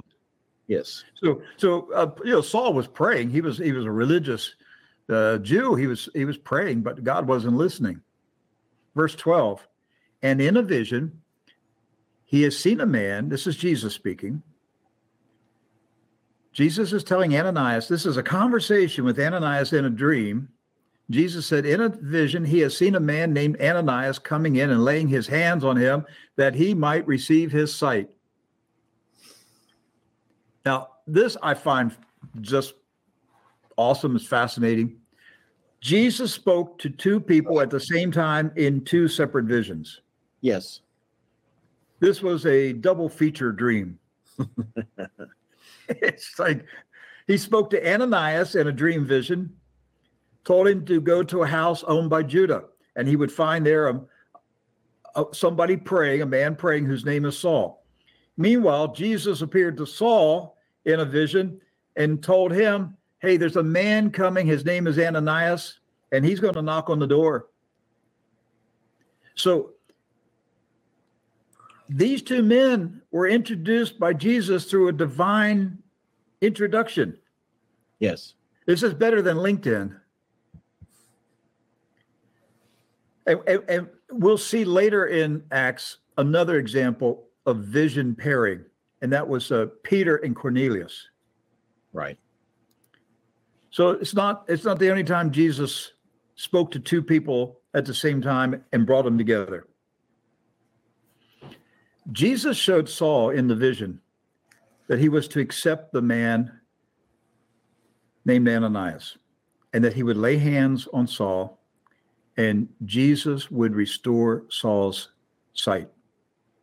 Now, So- keep in mind that just three days earlier, Rick, basically these two were enemies. Oh yeah. Called, I mean, they were on opposite sides, if you will. Uh, I don't know whether Ananias would consider Saul an enemy or not, but certainly Ananias would consider Paul, I mean, Saul a persecutor, if nothing else. So think Absolutely. the Lord had to give them both a, a supernatural message in order to overcome, you know, that mistrust. And, uh, uh, you know, Ananias wouldn't have gone on his own, and Paul certainly wouldn't have submitted to a Christian to lay hands on him. So it required a supernatural intervention by the Lord Himself in both of them Yes. in order to bring this divine connection. And that's why I believe in divine connections. God brings people together for specific purposes. Uh, Amen. He had to do it in a supernatural means for both of them in this particular instance. I pray for them all the time and I'm always looking for them. Yes. Doc, I, I can imagine. I mean, the Bible doesn't say this, but I just, you know, you, you, you imagine what really happened. And I, I could see Saul uh, stumbling his way out of that closet to find the, the door. And maybe he cried out to, to Judah, the, the owner of the house, lead me to the door. And he just stood there expected faith. Right. I'm I'm waiting. I'm believing. I, I'm I, I just saw Jesus in a vision, and he said there's a man named Ananias. And I think when when Ananias knocked on the door, Saul opened that door right away and said, Ananias, I've been expecting you. Again, the Bible doesn't say that, but you have to imagine what really played out Right. that night. And and and it, once again, we see the laying on of hands was the means by which Jesus transferred his healing power through the saint Ananias. We don't have power. We lay our hands on people and pray. It's there's no power residing of our own. The only power is the power of Christ moving through us. We're conduits. We're pipes. The power comes through us and goes through our hands. Verse 13 and 14. But Ananias answered, Lord, I've heard from many about this man, how much evil he did to your saints in Jerusalem. He has authority from the chief priest to bind all who call on your name. What I find so fascinating about this, Doc, is that Ananias conversed with Jesus in a dream and vision. They talked to each other in the dream. Yes. How much evil he did to your saints. So, this is the first instance in the Bible of Christian disciples identified as saints. Saints is used 34 times in the Old Testament to describe the people of God, the Right. ecclesia of Israel, the chosen people who love and obey God. The term was transferred to the Christian disciples in Acts 9, verse 13. Boy, That's- if people well, if people just grab a hold of that one concept today, the, who the people of God are, the people of God are those that are obedient to Him. That was worth And- getting up.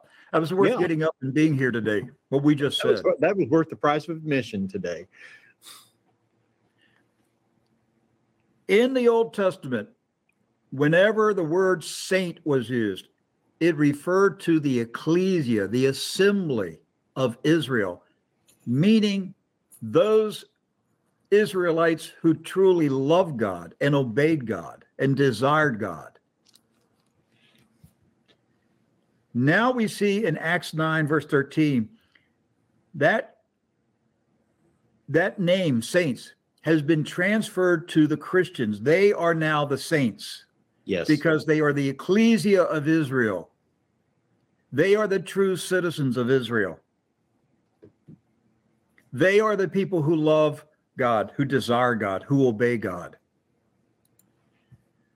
So, astonished at hearing Saul's name, Ananias said something like this Oh Lord, not Saul, please. No, that man is evil. Many people have warned me about him. Again, this is a conversation between Ananias and Jesus in a dream. Ananias' words indicated that news of Saul's horrible persecution of Christian saints had spread far and wide. And Jewish refugees in Damascus told residents what Saul did to them in Jerusalem. Saul had a really bad reputation among Christians. He was known throughout the region as the meanest, nastiest, vilest, and most violent oppressor of the disciples of Jesus. So, in a dream vision, Ananias' brain was processing Jesus' instruction to get out of bed and go find Saul and pray for him to be healed. And to me, it's amazing that Jesus gave Ananias time in the vision to think through the assignment. Ananias did not have a stubborn, rebellious attitude. He didn't argue with Jesus. He wasn't saying, I'm not going to do it. That man, that man's evil. He's evil. I'm not going there. It was simply that Saul was such a feared man that Ananias needed time in the dream to make sense of what was happening. And to me, it shows the kindness, the patience, the grace of Jesus towards his disciple. He already knew that Ananias would go. He also knew Ananias would be stunned and hesitant to go, even in a dream. And Jesus helped Ananias work through it and get over his fears so that he would go and do what the Lord had told him to do. Verse 14, he has authority from the chief priest to bind all who call upon your name. This is the first time disciples were identified as the people who call on the name of Jesus. Right. In Acts 2, verse 21, Peter quoted Old Testament prophet Joel, and it shall come to pass that whosoever shall call on the name of the Lord shall be saved. And Rick, if you put verse 13 and 14 together, who are the saints? The saints are the people who call on the name of Jesus. Amen. That that's your connection there. So if anyone ever comes to you and and you know tries to say saints in the Old Testament are different than saints in the New Testament, no, No it's the way. ones- they're the we're the same group. We're the same fellowship. We're the same ecclesia. It- it's- we we are. Israel. yes. Okay, we are Israel. Israel has always been the people of God. Right. Verse 15, but the Lord said to him, Go your way, for he is my chosen vessel to bear my name before the nations and kings and the children of Israel. Jesus assured Ananias in this dream that he had no reason to fear him, the fear Saul. He, he told him, Now go do what I instructed you to do. Saul is my instrument that I elected before the beginning of time to carry my name before the nations and the kings and the children of Israel. A vessel. A vessel is an instrument. Saul was an instrument in God's hands to do his will among the Gentiles that Saul despised. Right. The literal words are a vessel of election. So, what do we have here? Jesus revealed to Ananias in this dream the mission assigned to Saul the tormentor. All the time. This this is hard for me, you know. I mean, this, you know, to, to wrap your mind around this. All the time that Saul was maiming and killing Christians, Saul had no awareness that Jesus Christ had chosen him before the world began to be his chief apostle to the Gentiles. And it would be through the Jew who zealously labored to stop the church that the gospel would be taken to the Gentile nations. Yes. A Pharisee was elected by God to offer to Gentiles citizenship in Israel. So this is a mind bender. When Saul was an embryo in his mother's womb, he was God's chosen vessel to carry the gospel to Gentile nations. When Saul went through all the stages of life infant, toddler, childhood, teenager, young adult, mature adult never knew that he was God's instrument, a chosen vessel to carry the gospel of salvation to Gentiles. When he sat under the, the mentorship of Gamaliel, the father of Phariseeism, he didn't know that he was a elected vessel to take the gospel of Jesus Christ to the Gentiles. So when you look at a teenager, a child or a teenager, don't judge him or her. You don't know if there's a calling of God on that young person's life. Right. That, that that young person may not may not discover that call until he or she's 40 years old. But Saul was was called, he was elected before the world began to bear my name, to communicate to others knowledge of Jesus, and to bear his cross in suffering persecution because of his name. So Jesus identified the three audiences to whom Saul would be sent as Paul Gentiles, kings, and Jews. That's right. So we can only imagine Ananias' astonishment in the dream, hearing that Jesus saying that the gospel would be taken to Gentile nations. And for the first time, a big plan was unveiled the mystery of the calling of Gentiles to receive citizenship in Israel, the ecclesia of God. And this 16. was and this was a mystery because later on in the New Testament, this gets explained as the mystery of the gospel, and that's the unfolding of, of the uh, evangelization of Gentiles. Because that was so far off of anybody's map at the time. What are you talking about? The Gentiles will be saved. Gentiles will be chosen by God. You know, listen, when you when you see on Christian TV, if you call it Christian TV, you, you, you or see these books, you know, these wannabe rabbis circulating in Christian churches. They're Judaizers, but they'll write books about the the mystery of something. They always have books about mysteries. Yes. There is no mystery. The mystery is revealed. Yes. The mystery was Christ died for Gentile nations. Israel was opening up to the Gentiles. Verse 16 For I will show him how many things he must suffer for my name's sake. So Jesus revealed in the dream to Ananias that Saul, the persecutor of the saints, would be transformed into a fellow sufferer for the name of Jesus. Saul would become the recipient of the hatred and violence that he fostered among the Jews against the Christian saints. Right. And it would follow Apostle Paul all the days of his life. The thorn in the flesh, that's what it was the persecution.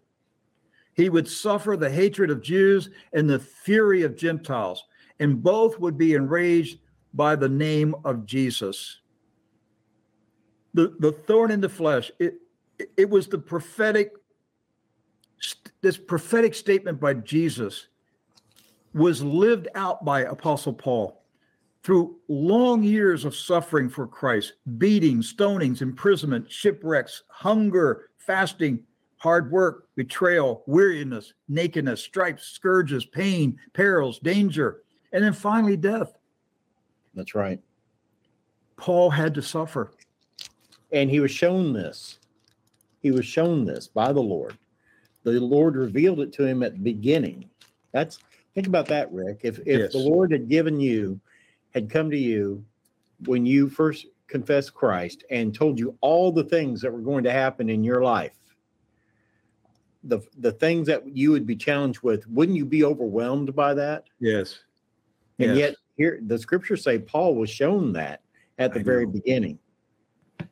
Yeah, he knew it. He knew every time he was stoned by the Jews, every time he was imprisoned, every time he was whipped, he, he knew it. But that was he he got his he he was able to get through it. God gave him the grace to get through it because he knew, yes, the Lord told me this was going to happen to me. I have to get through this. Yeah, go ahead and beat me. Go ahead and whip me. I'll get through it. Grace will get me through it. And then I'll get up and go and preach some more. That's what kept him going, Doc, that he could get up and keep going because he had been told by Jesus personally, You're going to suffer for me.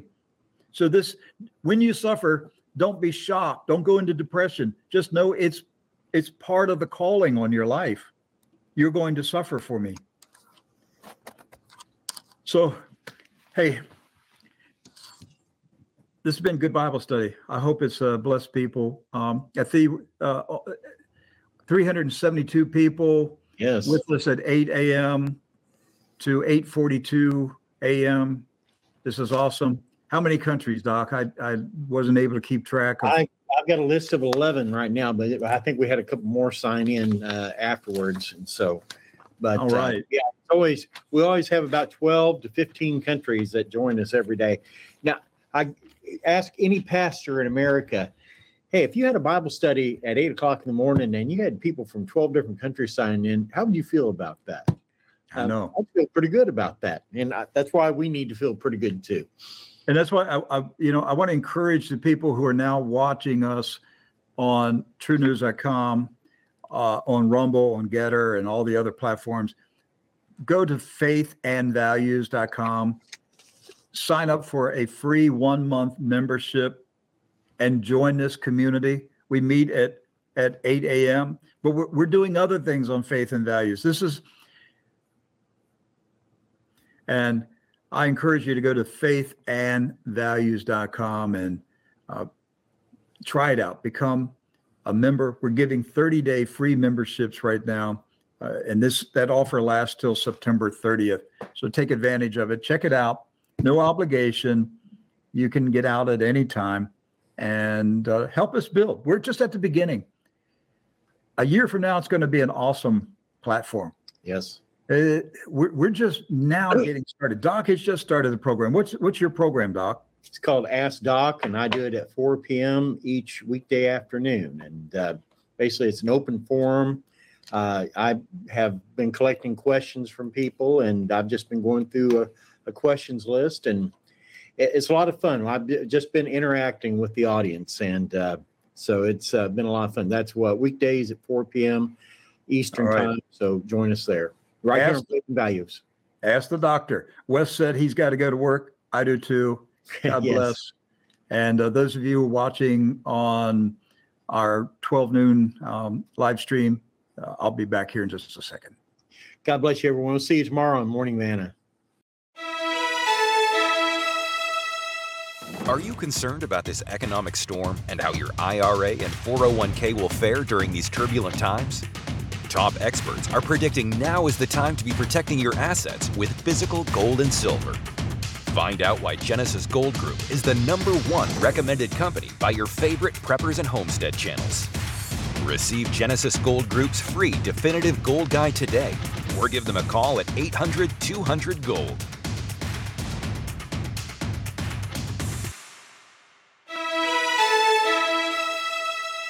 And that website for Genesis is trunewsgold.com. Trunewsgold.com.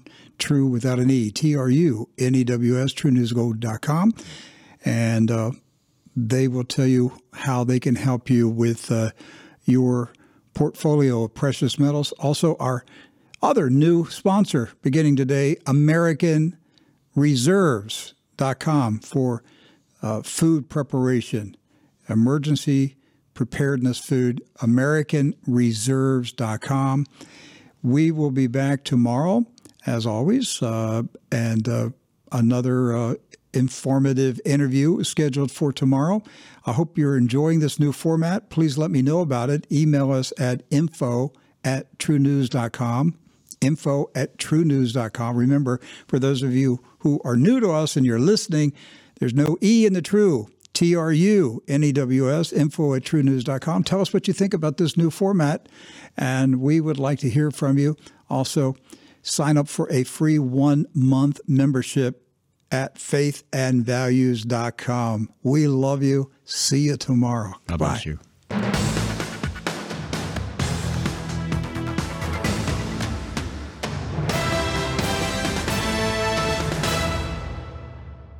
You're listening to WWCR, International Shortwave Radio. Stay connected with us on Gettr, Rumble, Facebook, X, and Odysee. For exclusive content, visit our platform, Faith and Values, through desktop, iOS,